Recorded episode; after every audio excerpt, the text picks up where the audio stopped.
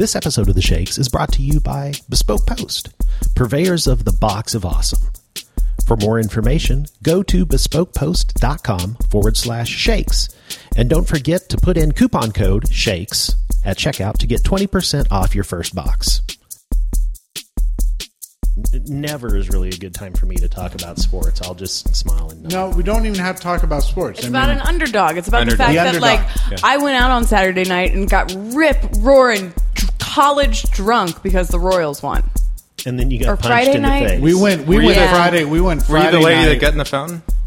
No, oh, I wish I had been that lady. Oh, I'm telling you, we went as a family to the Royals game Friday night, and had I been with the dudes, I, w- I would have had to sleep at the stadium because that fucking game was so amazing. Well, I didn't see that coming.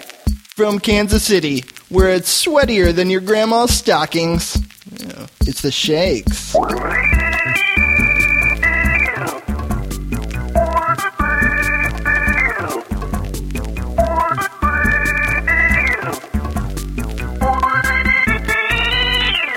Can we introduce our guest?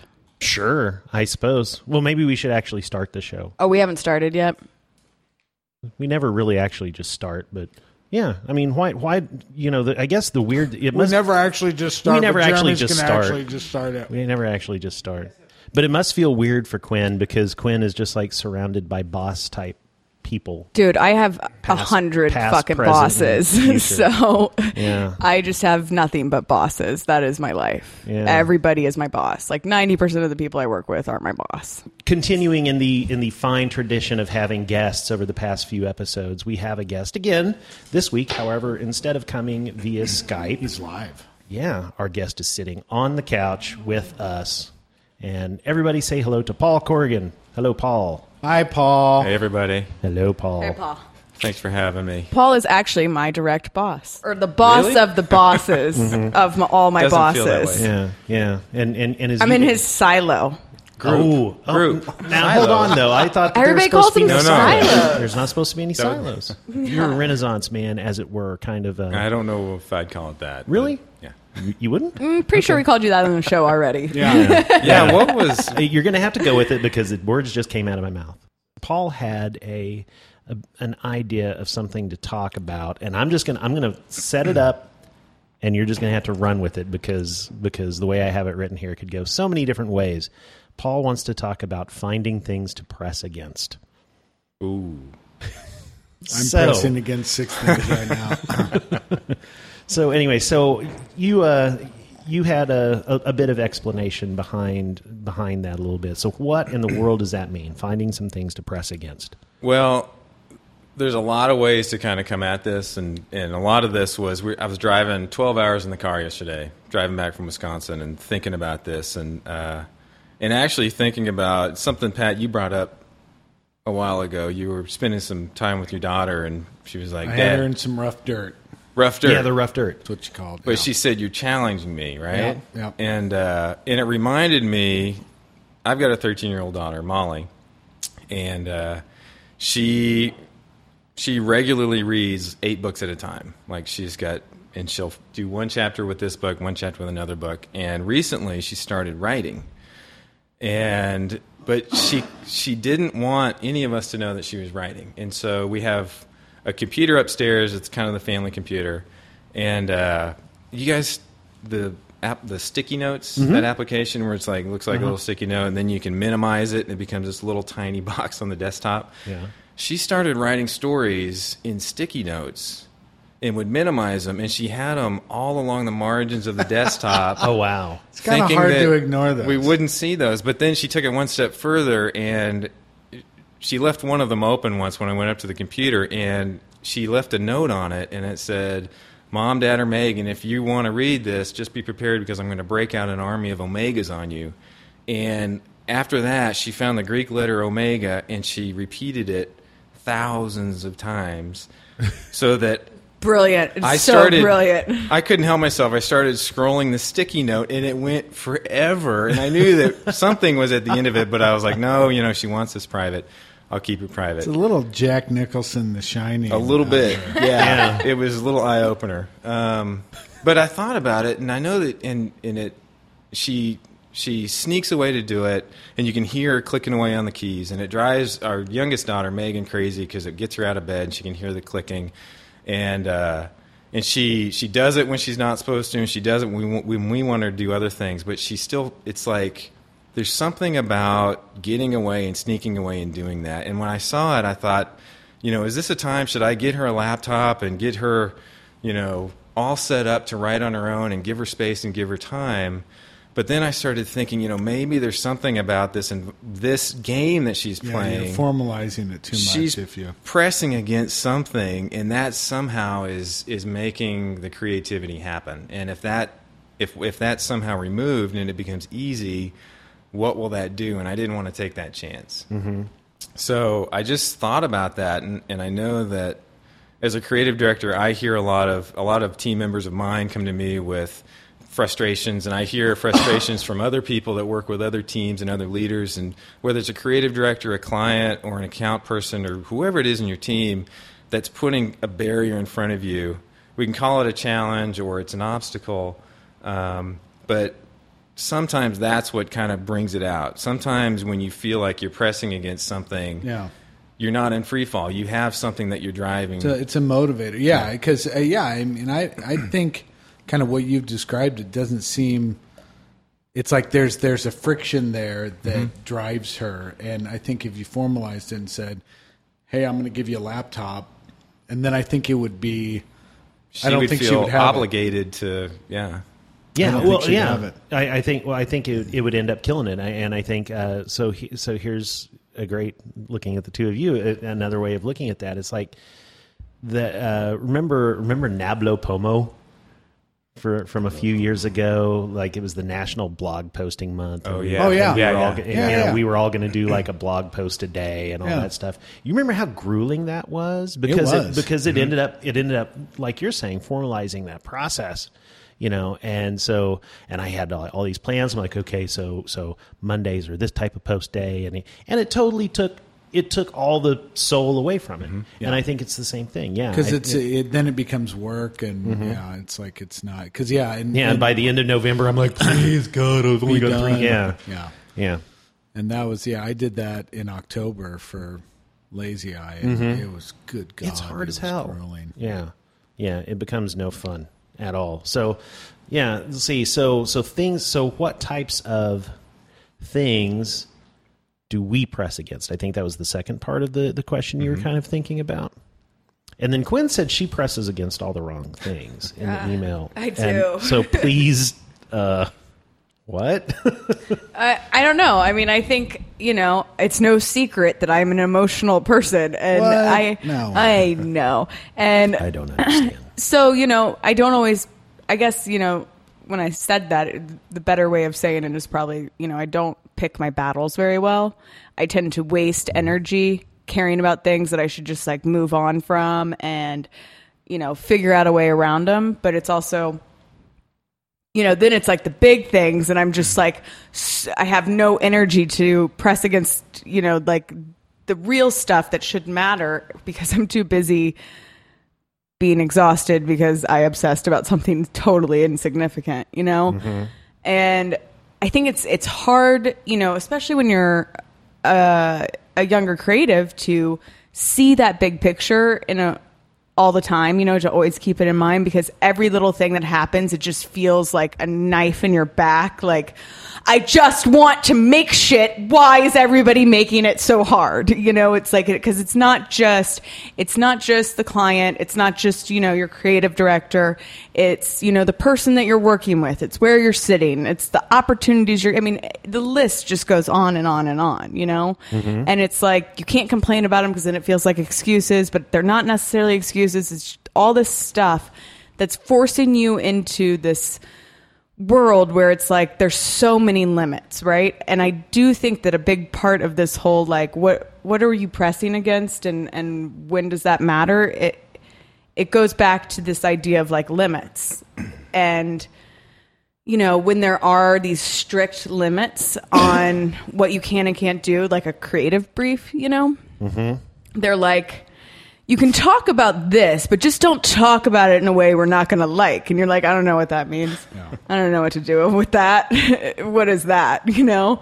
But that's when real creativity happens, you know, Yeah. is like because you're you're being forced to figure out your way around all of this mm-hmm. stuff. But I mean, I find it exhilarating when I somehow manage to sneak a blog post off in the middle of a workday in spite of everything that I should be doing, you know? Yeah. no, I. Oh, I'm sorry. Go ahead. So we've got. I don't know. Do you guys have cats? Any of you have cats? No, no. I did at one point. Well, we've Pat got. loves talking about cats. Cats. you would love. talk about 'em. You would love our place. But anybody who has cats knows that cats love to get in boxes or bags, and they'll just. The smaller the box, the better. And there's something about the comfort of having that around them, even if they can't fit. And I think creativity, create creatively, it's part of that is the same feeling. You you want to know that there's resistance, that you've got something that you're pressing against, or you're in free fall, right? And I think about, you know, you think about uh, musicians, right? Um, why is it that bands are so great when they're young, and then they get to a certain point and they just lose it? Is it because they get old? Or is it because the things that they were pressing against somehow are removed, They and then away. they're in, Yeah. they don't know what to do, and it's free fall. You Yeah. know, No, it's a. Um, you know. Yeah, you make it and you make it to the point where it's like people are like, "What? You want a white lion in the Right. recording studio? Yeah, right. Of course." Yeah. You know. uh, John Sayles, who's a, a, a director, he was asked if you were given a hundred million dollars, what type of movie would you make? And he said, "I'd make 10 10 million dollar movies. Mm-hmm. Mm-hmm. Because it's it is the you know I remember we worked um, when I was at Muller, we had the chance to do a commercial for NFL, and it was like sky's the limit, and it's like Jesus, what do you do with that? I mean, I'd much rather have somebody come in and say, "You've got three days, mm-hmm. you've got fifty grand, you know, do something." Yeah. Um, because to me, that I will be way more creative with those constraints than "sky's the limit, do whatever." You know. Oh yeah, there's literally nothing more stressful than that. Because you've automatically given yourself enough rope to hang yourself. That Yeah. Let's try that again. Yeah. you know what I mean. yeah. Yeah, no, freedom is dangerous. This is why I always think about it. And I'm like, man, I could never be a freelance writer and work in advertising. Like, mm-hmm. I, I would just constantly hang myself because without the constraints of just the work environment and all the obstacles that that alone presents, I mean, uh, like I've made, I know how, my brain now knows how to work within that environment of like, well, that dude just will talk to you all day, and that dude just his desk is on my desk, and like, I know that that account person's going to come over and talk to me, but if I just put my headphones and stare at my computer, maybe they won't. Like, but then ima- then I imagine like if I was a freelance writer, I'd probably just sit at home and be like, daytime TV is crazy, y'all, and like I like the chew. and I would probably never do work until my husband came home and was like, "Hey, we got to do this, this, and this, and this," and I'd be like, "Oh, that's terrible. Oh my God, I I'm so busy. do- I'm I so can't- I can't busy. do I'm that." slammed." I mean, I guess that's time management. Did I just describe time management? You did. You did. In, in a certain way, yes. I cool, think, cool. yeah, um, I'm bad at I that. think that's called scheduling. yeah, I'm bad at that. you know, I always, I always, I always had, um, I always had things that I was working against that were motivators. Which you know, bad account person that I knew was going to shit on something, and I was going to sell it through despite them. Um, a, a ridiculous brief. Um, countless times with Sonic. I mean, the stuff that they wanted to, and, and McCain, I just got really good at at at turning that and just being sarcastic with it. Um, and you know, I remember we we pitched a, a TV spot. Um, you know, I think Sonic was offering. You know, they were doing raps, and I think they had three different raps. And like the brief said, now Sonic has a rap for everybody. And we're like, that's the fucking stupidest thing ever. And so we did this whole thing where like a guy went up into an auditorium and he said, Now Sonic has this, this, this rap. Now they have a rap for everybody. And then we had the most ridiculous people like stand up, like even with even for me, and it's like yes, man who wears snorkeling mask for no apparent reason, and all these different you know random people. Um, but we we love. I mean, you know, I, I don't know. I, I love that. I love taking that, turning it on its turning it on its ear. Um, and not seeing it as a barrier, but kind of an opportunity. Yeah, yeah. That's it's it's a good that we're having this conversation because we've just now come to the point at at uh, Click Farm here. We've we've been spending you know like a year getting talent in and, and getting and you know this place you've seen out there it's like a big tree house well we've gotten to the point where okay we've got it we've got the team we've got the people now we probably need to have like some sort of a formalized process. It's more than just you know everybody just kind of doing whatever. So now i'm actually starting to write creative briefs and things like yeah i know. Imagine me writing creative briefs. Dude. and uh, and so you know it, it's kind of it's kind of interesting because it is putting a because I've never had to write. I just have to read them, you know, and, and act on them. And now And it's bitch kind about is yeah, and bitch about them. And now I've got to do the writing, and it's it's it's a weird world, man. And so so yeah, I mean, you know, it's like to flip that on its ear. Now I'm making the things to press against, and uh, it's interesting to identify where you need to put those pressable things. How do how do we how should we describe those pressable things? I don't that- know. that- the word pressing is making me depressed. because because because I just keep I keep feeling I I'm I'm imagining like the little like cat carpet posts and things. I don't know. I don't know why. it's just like, yeah, it's just like I just I just keep it's just like a room full of cat carpet posts, and we just keep pressing against them and scratching our back. the I know. velocity of cats, so it's like they Yeah. fall from the sky And they- and then they just like press against Yep. a bunch of carpet pillars. Mm-hmm. they do that hunchback thing. So Well, what, I mean, what I like about it is it's it's kind of a twist on the cliche of like thinking outside the box, and it's like actually we Living like moss, the box. right, We, we like we like the box. You know, Well, Box me in, bro. Uh huh. It's uh, you know when I I'm going to cut it, that, Quinn. That's terrible. really? Well, I, I thought it was ironic. No, No. no, No. okay. No, I don't. I don't. I don't cut much, but that I'm. I'm going to cut. now you have to cut this whole conversation about how you're going to cut it. yeah, Yeah. just gonna cut it. All right. Well, guess show's over. Yeah, well, Paul always talks about how, like, he's always looking for the nugget of here's this idea, it's okay, but it's not there yet. And so then he'll like pull out this one part of the idea, and I'm like, I hate that part of the idea. He's like, you should focus on this part, and I'm like, I hate that part. And but then because That's why I you hate have to it, focus on right. because I hate that part of the idea. No, but it's like, you know, make this the idea. That's the idea, you know, and I'm like, Ugh.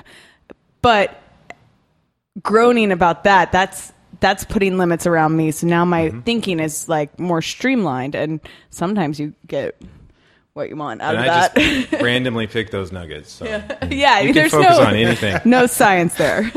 Your turn, Paul. Jump in. yeah. What do you what do you like to press up against and rub Press up. furiously? What's what's your fuzzy carpet post? Well, I guess you know what I um I whenever I'm in a situation and and uh, I mean when we think about the business that we're in, it's we create work and we create things that go out there, but we work with people, and it's all there's emotions, there's um, personalities involved, and I think when I think about pressing against um, things, one of the things that I like to try to do is think about what's if I'm having a problem with somebody, what are they? What's pressing on them? What, what's working on them, and what are they trying? You know, it's more of an empathetic view of, you know, if you've if you want to navigate, you know, the people around you, you've got to better understand kind of what they're dealing with, and that goes for, you know, when I'm managing down to people on my team, or if I'm managing up to my superiors, or even, you know, extremely frustrated with a client that's wanting us to make a very specific change. And it's like, well, what is it? It's like that's what they're asking for, but what But is what, it? what's the Yeah, what's what the, What, are you they really really wanting, and what's driving that? You know, what are they what are they pressing toward, and what's on, what's pressing on them? So, I guess um, that's not really an answer, but The, uh, uh, the answer is like thinking about others, essentially, Yeah. which is a good answer. Well, You're I not mean, Oh, it's selfish. always a good answer. I mean, it's it it seems so it seems so stupid, but um, you know, the one thing that I think was largely missing from I don't know, man, management's not exactly the, the right word that I want to say, but um, kind of kind of in that that client and designer process for me for the longest time, what truly was empathy for you know because because you're right it's it it's it's not really that it's not so much that weird specific change as how that weird specific change ended up becoming expressed. And uh, and so when I ended up reading uh, Mike Monteiro's Design Is a Job there was a whole huge part about having empathy for that behind the scenes process of, of where where is all that coming from? And you know like i say it sounds stupid that, that it would take me having to read it in a book to realize it but once i figured that out i was like oh my god yes okay that's the one thing that's really really missing that you know kind of takes me to the next level of being able to do good work beyond just you know oh this looks good or works well or whatever. And so you know that's kind of that's kind of important. And and that is uh, an, an interesting uh, pressing post because their their fuzzy cat post then becomes yours but it tends to be a little more chewed up by the time you get it Yeah. because you know from from their own frustrations. So to to Paul's to Paul's point about finding what people press against, um, you know, I had um, I had an art director who was very um, he he carried a lot of stuff. Didn't ex- baggage yeah. Well, no, just didn't express it, but you could tell he carried stuff with him. Ah. And he projected it without really, I mean, you could just tell in his mood and stuff. And what was so funny is that, you know, and this is, you know, this is, this is no slam on creatives in general because we're all broken in one way or another. But, you know, with, with my daughter, um, and I, I probably mentioned this, and I'm sorry, but um, she, um, you know, she has attachment disorder, and oh, and I did when we were talking about rough dirt. I, I mentioned this, but she has attachment disorder, and we have to do um, to kind of you know, let her know that she's safe and that we're in control because with attachment disorder, it happens with high IQ kids and they think if no one's in control, then I'm in control, you know, and it, it's as early as a year old.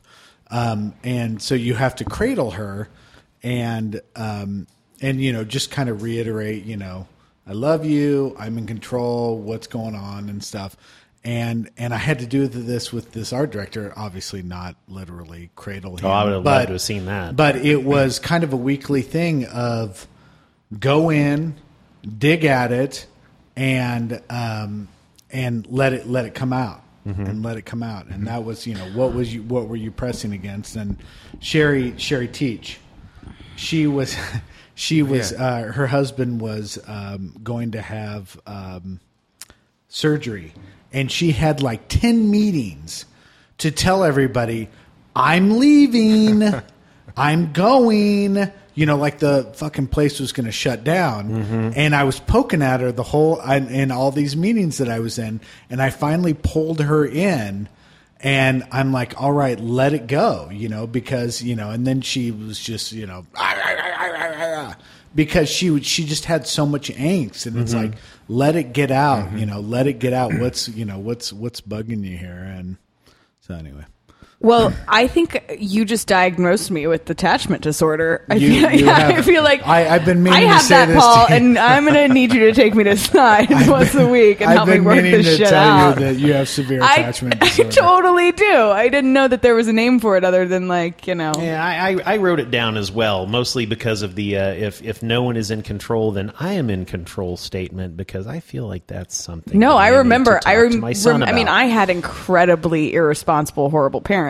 Well But yeah i mean it would actually it would kind of strangely but i will tell you that the side effects of it later on in life um, lying promiscuity Yes. theft yes, Where do you think those crackers came from, Yes. Platt? yeah exactly exactly. I'm not going to say Shit. whether it was theft or promiscuity, Yeah. but hey, you got some crackers and I cheese. I did a little favor for the cheese and No, man, Cellar Rat was having like a douchebag convention. It was like so many dudes wearing rain boots. Like What? What? Like they were wearing tall rain boots and like seersucker shorts. Jesus. And they all had their hair cut. It was super weird. I felt like I walked into the weirdest thing happening ever. Oh, they always act like they're mad at you for coming into their store That's if always they're great. having, you know, like a wine tasting, Tasting. or something. It's Mm-hmm. like, what do you think you are, a pedestrian? Yeah.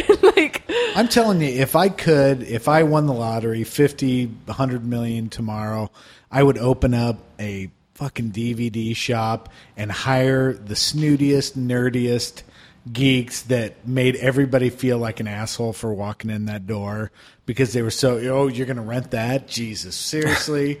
You know, just do a high fidelity, just straight up Jack Black. You would have to have a lot of money because probably like three people would come. Oh yeah, yeah. I mean, I, I otherwise it, I'd have to shut it down. I mean, it would cost me like a mil a year Oh, just yeah. to keep the damn thing Yeah. open. Actually, what we would do is we just have VHS. VHS is the superior. Honestly- No, if you, Superior if you were, format. if you were going to Yeah. really douchebag it, it'd be laser discs. Yes. You don't have a laser disc anymore? Get out of here. Beta, beta, baby, come on! VHSs are coming back though. Oh, of course they are. I made I made the mistake Yeah. of uh, um, Really? on some Hipsters blog be all up on that. Yeah, on on, on I made the mistake of uh, uh, making some comment about how stupid VHSs are on uh, Stacie Ponder, and I can't think of what her blog name is, but she's a great. She's a. I think it's she's weird a that you leave colorist. comments. I think it's weird that you're the kind of person that goes to a blog and leaves a comment, but also totally not surprised by it. But I just think it's kind of funny. While he's watching his DVDs. what I don't know. I just think it's a comment funny. on a blog? yeah, I just think it's funny. Why? I don't Wait. know because I that is not something I press against. I'm not talking about pressing against. Pat, Pat is just- the what- only what I'm- non-Viagra bot leaving what I'm comments what I'm on blogs. what I'm leaving what what I'm and this was years ago, but what I'm saying is totally made a bag against VHS, and she's like, I've got a huge VHS collection. I'm like, that's awesome. I have a huge, love I, your have a VHS huge collection. VHS collection too. Why? And I'm going to hold on I to think it because everybody the does, dumbest, don't they? dumbest. Col- Why? Everybody's got them somewhere. I, Nope. I cannot. No. I No. literally Threw 'em away? cannot part with some of my No, you can- I happily. You now you can make an argument with vinyl because vinyl provides a sound that a CD cannot. And but VHS, Jesus, come on, It's bad. It's horrid. I know got- it's I- hoarding. It is. I have four tapes, and they're and they're all of just like you know my news stand-ups and things that I that I did in college. But like when we moved from Oklahoma City up here, and I just put two huge boxes of VHS tapes on the curb, and they were all gone by sunrise. Oh yeah. Yep. I will say that I have the original Star Wars trilogy. I do too. Still in my box. Because it was before everything got messed with. yeah, before Lucas came Yeah. in and fucked up everything. I've got that, and Now I've I got, wish uh, I had kept that one. I had the too. I had the original um, entire Twin Peaks first season VHS box. It was glorious. Sold it on eBay for like 150 bucks. yeah, yeah. You can sell VHSs on eBay now. You can. I've got I- uh, Copland. Remember Copland? Oh yeah. Stallone. Yeah, at Copland. I think I used to. I thought I had uh, Ichabod Mr. Toad in uh, in a clamshell. Can't find it. box sets are awesome and boxes are awesome and so i thought we would talk very briefly about Bespoke the box of awesome. There you go.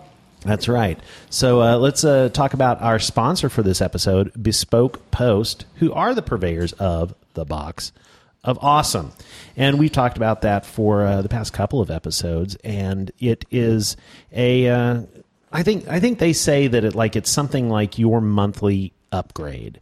So it's like cool manly stuff for for for you, uh, and it can be a number of different things. It can be cocktail stuff. It can be shaving kits, uh, shoe shine stuff. Uh, like this past month, they they gave you the choice of two different things. You could do like a poker set type of thing, or they had the Hemingway, which was like this really cool, um, like moleskin notebook and a fountain pen and like this crazy knife that I guess he used to you know peel oranges as he you know drank himself into a stupor. He killed bears. yeah, and so uh, and and so the, and you could get the, all that stuff. It's forty five dollars a month. The retail value of what you actually end up getting in the box of awesome is always way greater than $10,000. Oh yeah, I mean like like the like the Hemingway thing, the knife itself, it's like some crazy handmade French knife. That's that like I- $50,000 Yeah, I swear to God, it's like two hundred. Yeah, it's it's at least a quarter of a million dollars, and you're going to pay forty five dollars a month for it. And so uh, and and and like I said, it can be all sorts of different things. They they send you an email at the beginning of the month that says, "Here's what here's what the thing is. Do you want it? Do you not want it?" Now here's here's the caveat. And and Paul and Paul and Pat learned the hard way this month. so we should I've got poker chips coming to yeah, my house. Yeah, he's got he's got poker chips because because one thing is like if you see it and it says, "Do you want it?" You've got five days to say. I don't want it, or I do want it, or else it automatically comes. Because see, you could have got the crazy French knife, and I you could have actually killed what a I bear. wanted was I wanted the barbecue with the cedar planks. Yeah. Son oh a yes, that bitch. one was cool too. Son Yes. of a bitch. Yes, that is true. Yeah, the barbecue with the cedar planks. They had like cedar planks and oak planks, and eh, yeah, like all I this had crazy visions shit. of I was gonna slap a big old piece of salmon on that. Well, yeah, thing. you would like with like like spikes, iron spikes, and oh man.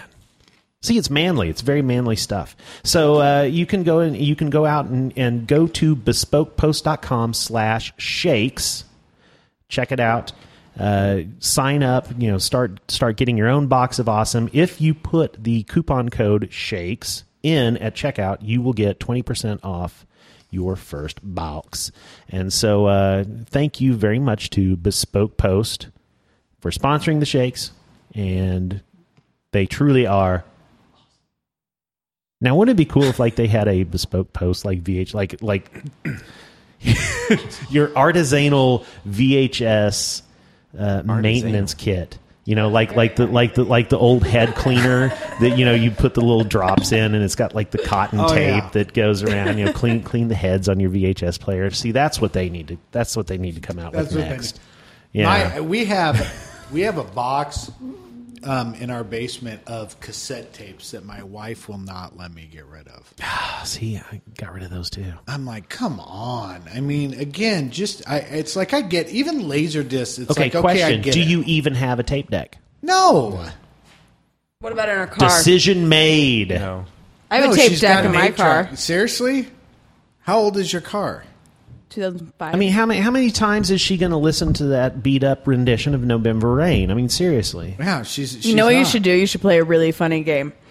It's like, first of all, you should get her really drunk, and then you should like bring out the box of tapes, and then you should be like, okay, these two have to fight each other. Which one wins? Which one wins? And then, we'll like- do super fight. We'll Yeah, do super yeah, fight. but with her super fights, tapes. But with her fight. tapes, and then when she like picks one, then you take the other one, you throw it on the ground, you smash it. Yeah, this one's dead. Yeah. Or here's a really good game I like to play with my son. It's called Throw It All Away and You Never Miss It. Yeah, Yeah, that's a good one.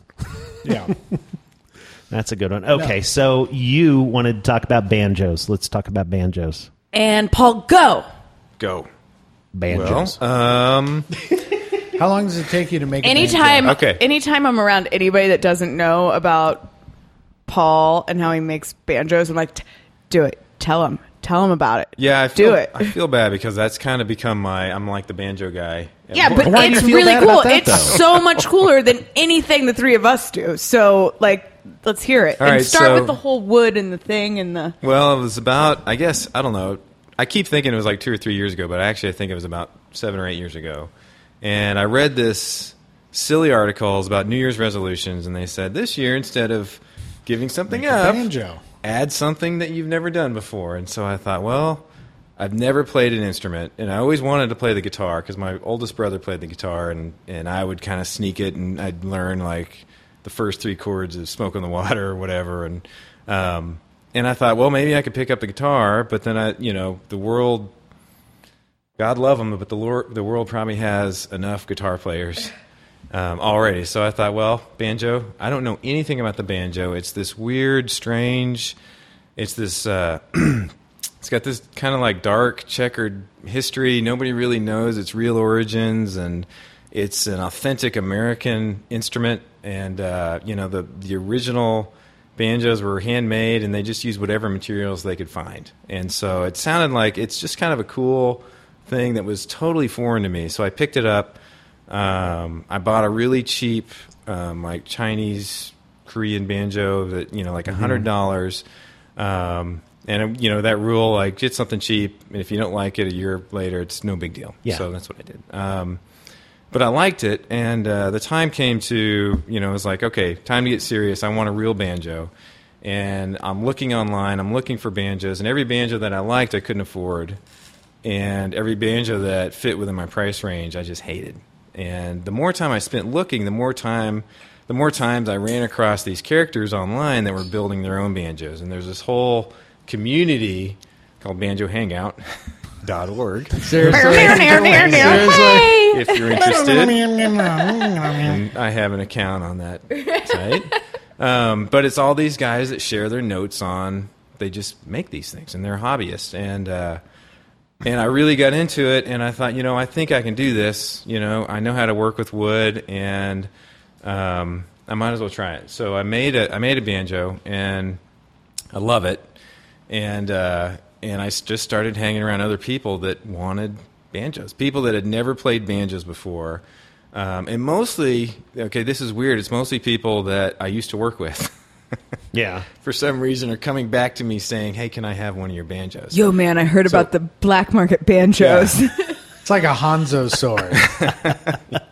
you can strike someone down with this and then play a really nice song, Yeah. a real nice ditty after. So it takes about six months for me to turn one out. Good God. Yeah. What do you Um, charge I for don't one? work six months on them.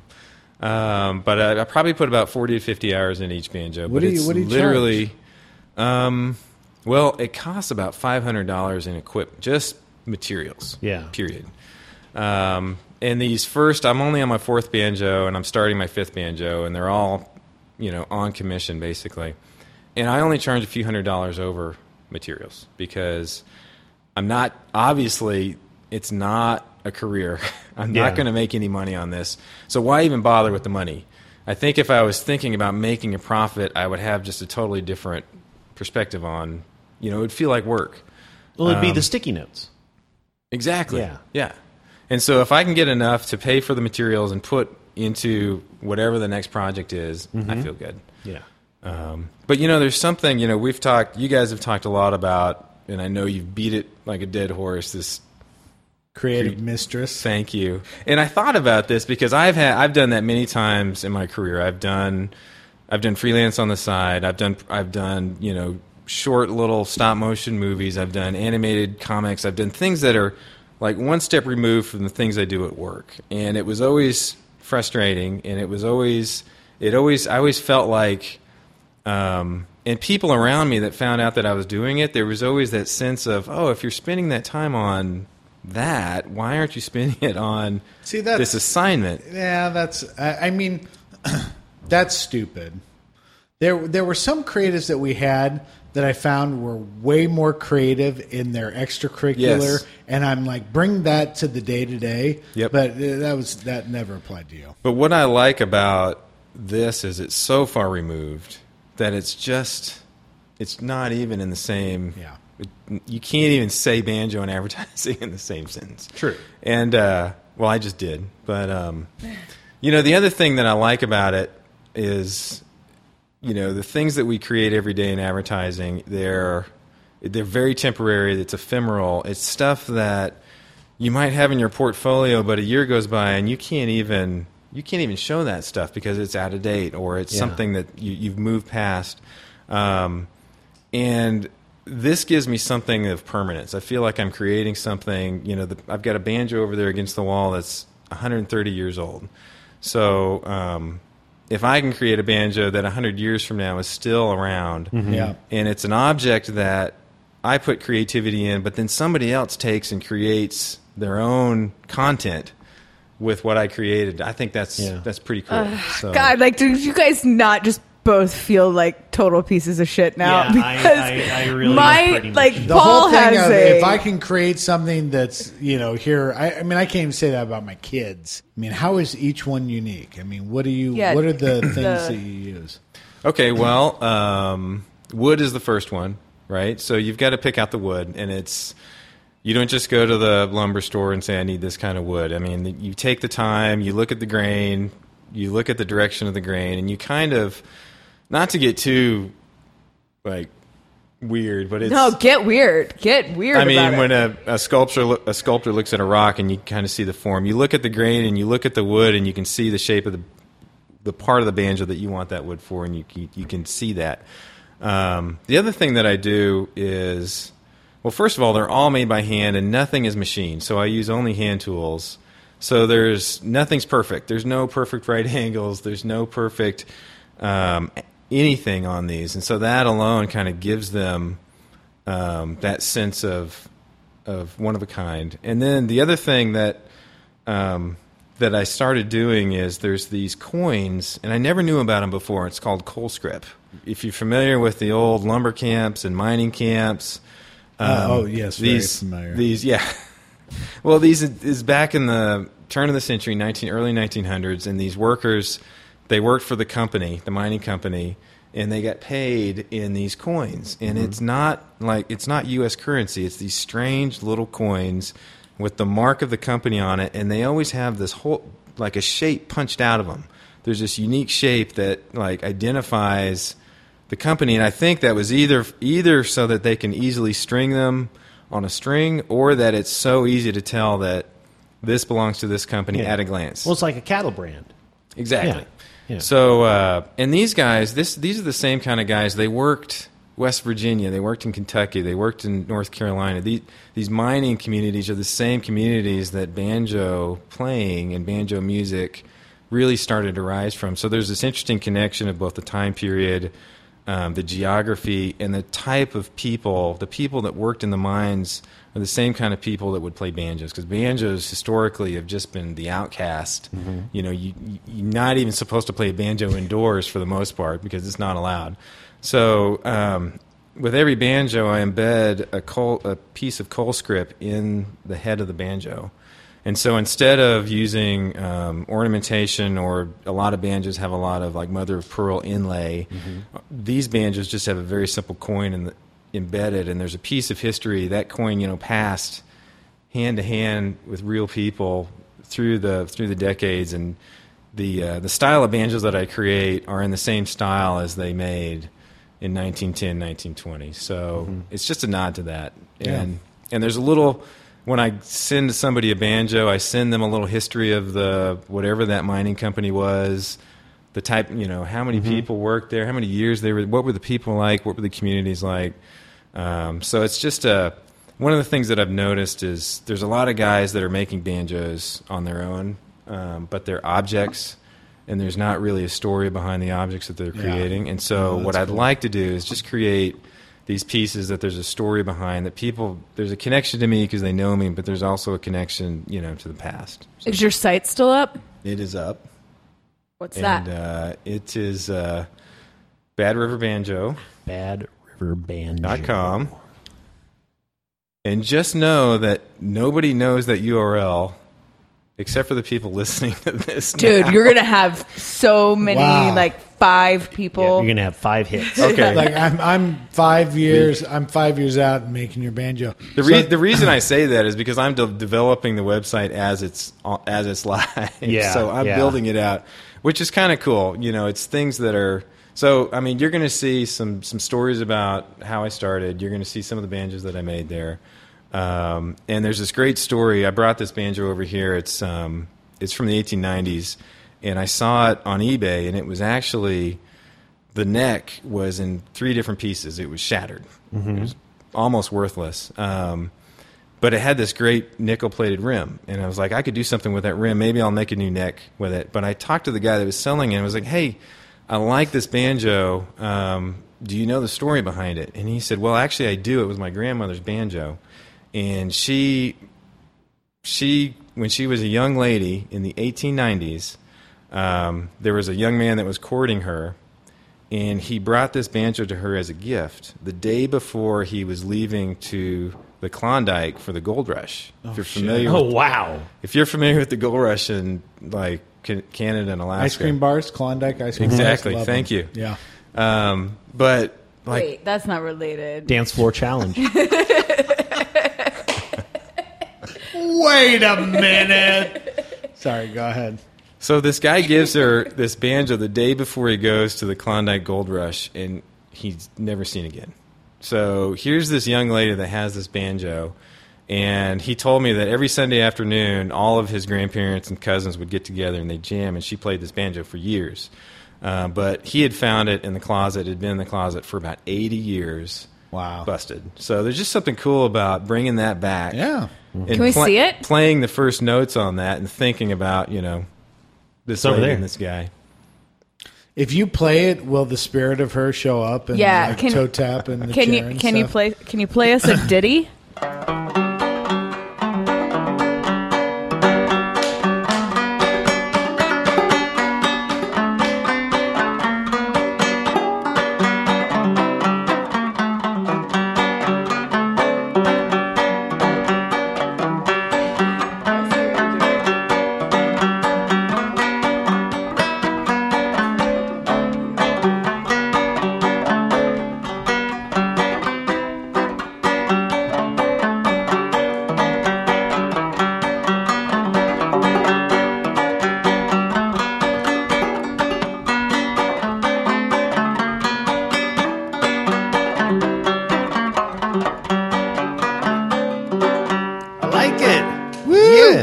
I just feel like I feel like we did Sunday morning CBS uh, magazine. That was. Oh yeah, yeah. It's like Should we we have been now looking will at uh, honeybees? No, Well, you know what we should do Yeah, is we just should actually and yeah. we should actually try to get Paul into like a studio at some point and he can record like a little outro or something Yeah. for us. I'd love that. So a big reason I I wanted to have Paul on the show is because we talk so much about the creative mistresses, and I feel like Paul treats creative mistresses completely differently. You know, like his creative mistresses are completely almost never his job.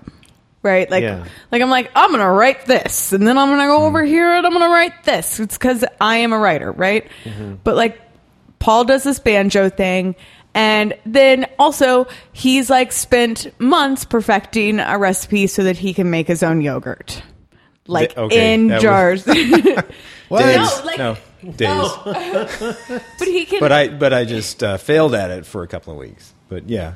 but I think that that's such an interesting story because if I tried to make. Why? What was the Homemade motivation yogurt? behind that? Well, there's I. I feel like I just Everyone embarrassed get out of the It's house. I need to make some long yogurt. story. Um, well, there's this. Uh, it's just kind of a. Okay, sorry. Sorry, go ahead. Sorry. Damn it, Pa- Pat. it's just and it's kind of you know Quinn and I work together on on ball canning, which is one of our accounts at Barkley, and uh, one of the things that we love about that is is that's a brand that stand that celebrates make the making of things, Yep. making and sharing, and the more I looked at that and started looking at other parts of my life where I am just consuming things and going out and buying things that are mass produced um, and everybody feels like most people in society feel like, well, you just got to go buy that at the grocery store, and it's not necessarily true. And so I just started looking at things that I could start to make on my own. And yogurt was like, I never thought you could make yogurt by yourself, but all you do is you heat up the milk to a certain degree, and you add the add some yogurt, Yeah. And then you let it cool for like four hours, and that's it. And it's that simple. And So um, like, so you get some seed yogurt.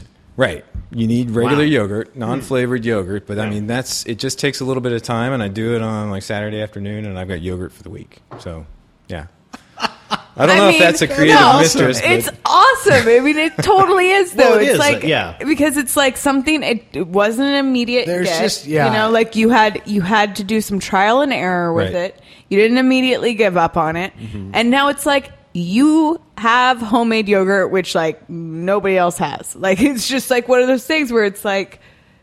I, I would never do that. It's just a natural curiosity uh, for how things are made, why do we Yeah. get them, and stuff. And yeah, then no, that's great. Well, and I also think it's it's it's worth saying that it's also a bipolar or bipolar. It's a pol it's a polar opposite, uh, especially in years past to the types of things that you would make anyways. Because uh, before you were an ECD, you were a you were a digital creative director. So everything that you did always you know revolved around the web. And i'm sure that even now today so many of those things still have got a really huge digital component to it.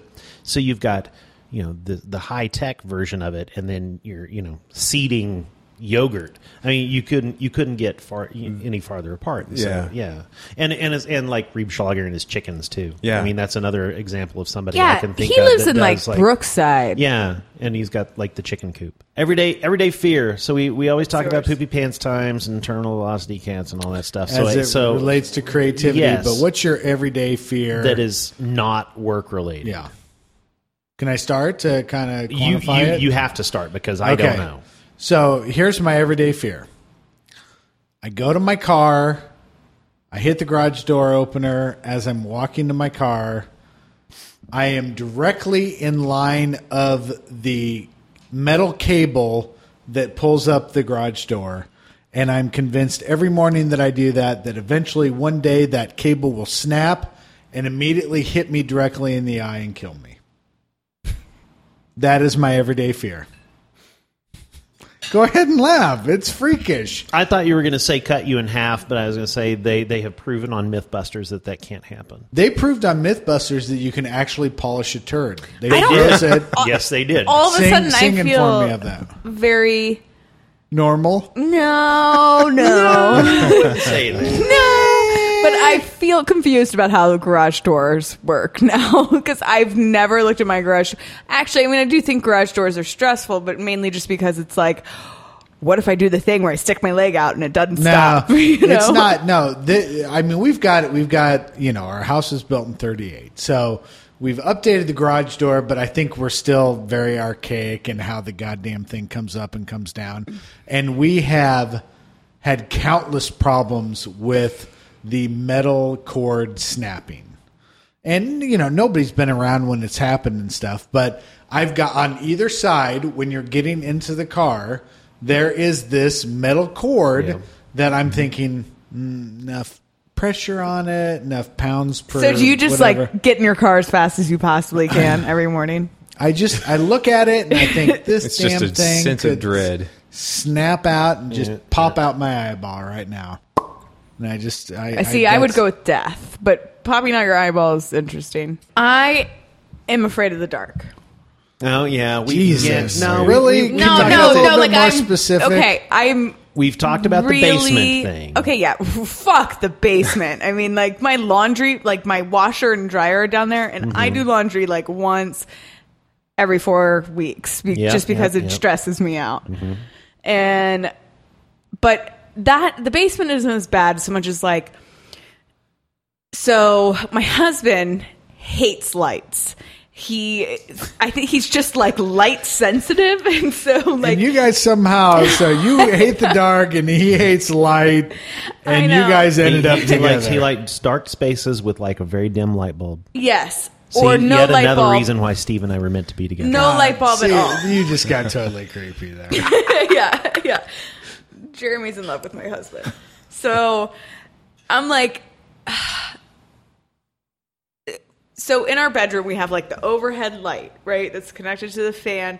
But generally, like Surrounding Steve, the mirror. Steve will get to yes, surrounding the mirror on the ceiling.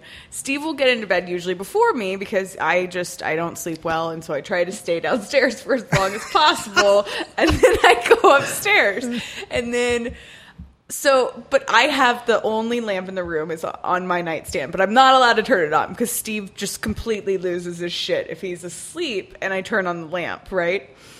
So it's like So- a sudden like bolting up light. But- Jesus, yes, no, he's shut like, that no, no. It always starts with, baby, what are you doing? And I'm like, nothing, nothing, nothing. Don't worry about it. Just don't worry about it. And he's like, turn the goddamn light off right now. And I'm like, whoa, dude, that escalated so fast. Let's talk about it. You want to talk about your anger? I'm going to leave the light on while we do it. Why are you Yeah, I the, mean, the dark master? It's so, but the worst part about it is that the other thing that really pisses Steve off is if I leave lights on downstairs, right? So my big dilemma is that I have to turn all the lights off downstairs and then make it up the very scary dark stairway into the upstairs and then into the bedroom all with nothing but the light of my phone. Picor, what do you got? And it better not be clowns. I mean, because No. darkness is so fucking. I think it's Cliched. le- pretty legit though. It's a cliche, you know. Well, I'm not afraid of heights, but I'm when I'm in high places. Oh, I could have done that one. when I'm in a high place on an on a like an edge of a building or say the Grand Canyon, I have this urge. to I jump. I feel like I have this urge to jump. It's just a it draws me. And I totally have that too. It's a physical. It like my body leans, and my mm-hmm. fear is Shut up. My fear is that someday You're I'm just going gonna go. keep going. Yeah, I'm going to go. Me too. My greatest fear at Disneyland, Pirates of the Caribbean, underground, earthquake hits, Oh fuck that! Yeah. animatronics, Mm-hmm, all the animatronic pirates fall into the water, boat stops, I have to get out, wade through the water, and the animatronics are still moving. Oh, oh my God. oh, Terrifying. Yeah. Fuck, I mean, my you know when it's really scary when your eyes start to water as Uh-huh. you're describing. yeah, I'm like, that is freaking terrifying. yeah. Well, I mean, even to this day, and they've added some things. Like last time um, we went on Pirates of the Caribbean, they've added some things Yeah. like like when the cannonballs go, like there's a big puff of air that almost like blows your cap off and stuff, Mm-hmm. and that shit. I mean, I'm Pat's like. just always wearing a cap when he they've goes got, to Disneyland. they've got, they've got. Until I'm always that wearing my chapeau. I've either got a derby, I've got a derby on, Bowler or a fedora. but um, and they've got project. They've got they project now mermaids in the water, and that I, I had never noticed it before, and I'm like, what the fuck is that? and you know, then I like elaborate. I'm, I tell Gabe, I'm like, yeah, they like the mermaids put their hands up on the side of the boat, and Gabe's like, what? So, staying in like a high rise hotel or something like that, far more frightened of being on the ground floor of the hotel than being up on the top Why? floor of the hotel. Oh, I Because totally all the weight disagree. above you. because yes, because of all the weight that's above me. so you'd rather be the weight collapsing on that individual? Sure, than- because at least I can jump. I, I do have one that I think is a Under very what another another building or Totally. I mean, So- haven't you seen American Ninja Warrior? Yeah, I've been there- of practicing. course. It's- we All should right. probably start to wrap this up. Uh, so, any any final final thoughts, subjects? thanks, P Core. Yeah, Thank Thanks you, for having me. Thank you, Yeah. and thank you for bringing the the banjo. I was kind of only like half kidding when I was like, "Oh, you're gonna put No, but yeah. you know, it came out and played. But yeah, Quinn's right. I we enough of that you know techno bullshit that I made. We should we should have like a banjo. I will work on a. I'll compose a. You should. Some Stuff stuff. shakes. Yeah, we'll do some stuff. Whoa! What you kind of you just got you just got personal. with the- No, well, I had to room. because It's like this was. It's just like I, it requires me to sit like this for the For whole time. reason, I just Hold thought Oprah up. Winfrey for some reason because you You're took fucking the mic right. off. You thought Oprah Winfrey like, can- because can- I can we command real the shit out of a room when I Oh hold a microphone. God. I'm like, We're gonna get real for a second here. You get a podcast, and you get a podcast, and you get a podcast. Okay, so what what what what did you pull the mic off the stand and and get close with us for? Well, no, because it's no, just I mean, what what do you want to say? no. I didn't want to say anything. I just oh, didn't want to. I just wanted to hold the microphone. It was She's getting tired all- of leaning into Yeah, it. it's giving you know me a weird next neck episode, cramp. next episode, I say we go standless and we walk around Hmm. holding the mics, and we just walk. I around actually think that and would be fucking- great. I, think it would be that really awesome. funny. We're think not allowed to too. sit. And we, Yeah. yeah. we're not allowed to sit, and we just do big, like emotional body movements when we're talking. I yeah, love no, it. I'm into Would that. make make setup a whole lot easier for me. That'd be for sure. Uh, we talked. Oh, was it last? Oh, I do have something. Yeah, go ahead. I don't think it's what you think it is. I don't think it's what you think it That's is. fine. What, Um, what, what is it? I have great news. So remember how I told you guys about Rebel? yes. Well, you told me about it. No, Oh. you didn't tell me about it. I didn't it. tell No, you. this this was a well, was a it's a you and nonprofit uh, that is geared. It's a s- geared towards uh, putting these like student-led prevention programs into high schools and middle schools that teach students how to be critical consumers of the media, so that they have all the tools and knowledge that they need to like battle negative body image issues, eating Oh, cool. disorders, stuff like that. It's not just geared towards girls; it's it's boys and girls.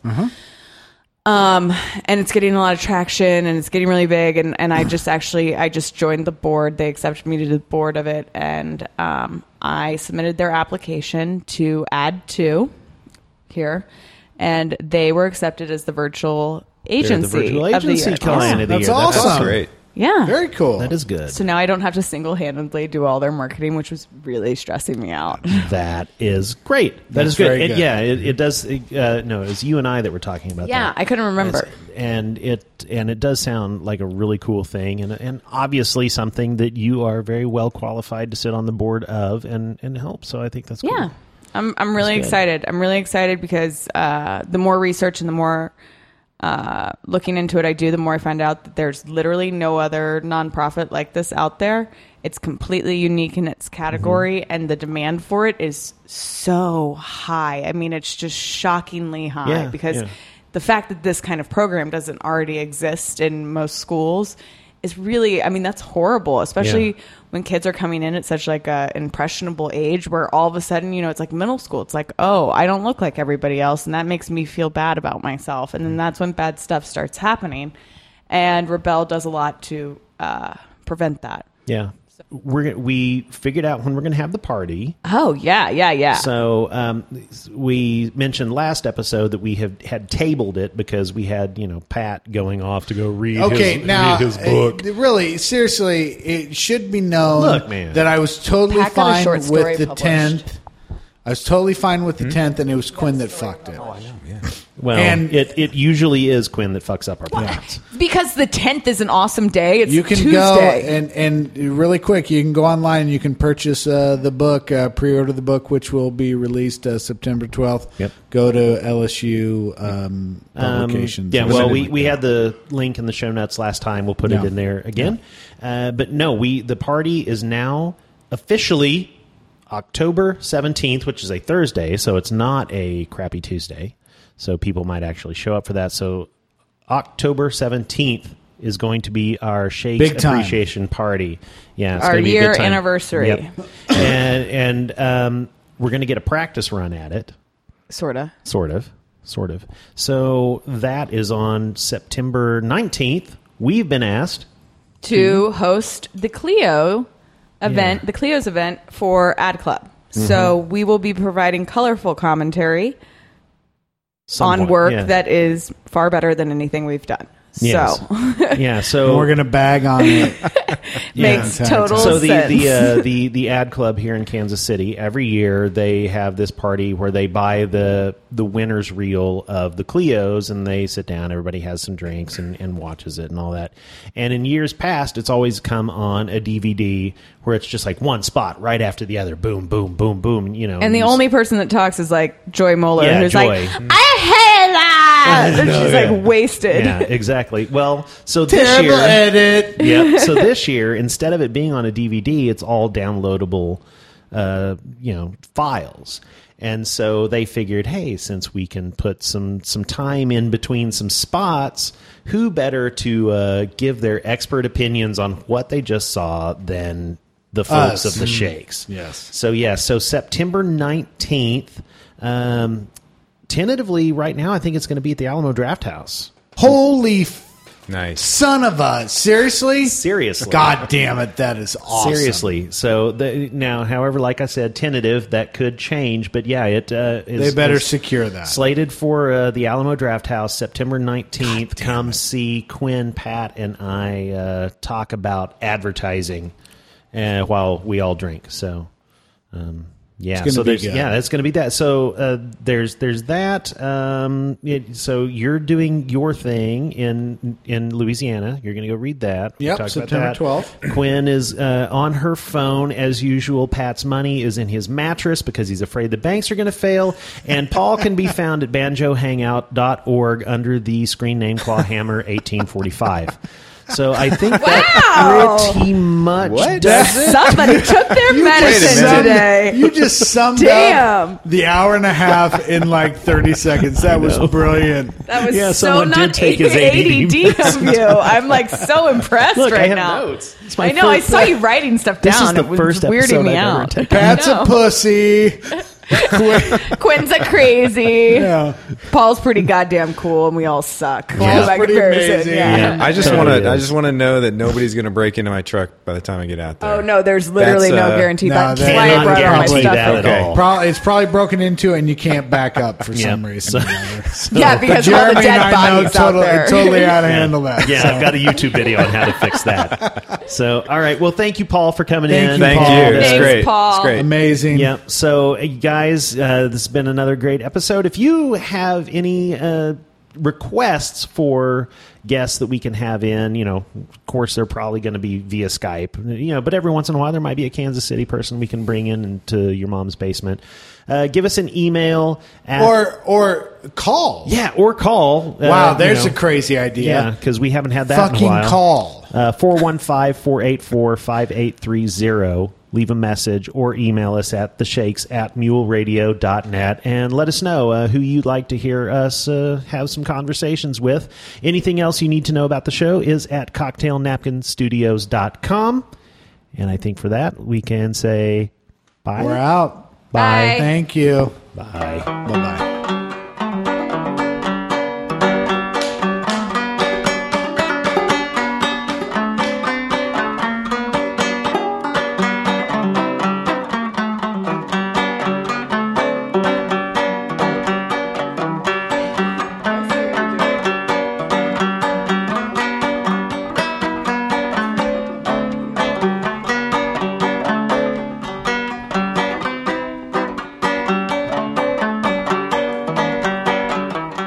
Listening to The Shakes with Jeremy Fuchsa, Pat Piper, and Quinn Catherman. Go to cocktailnapkinstudios.com for more information.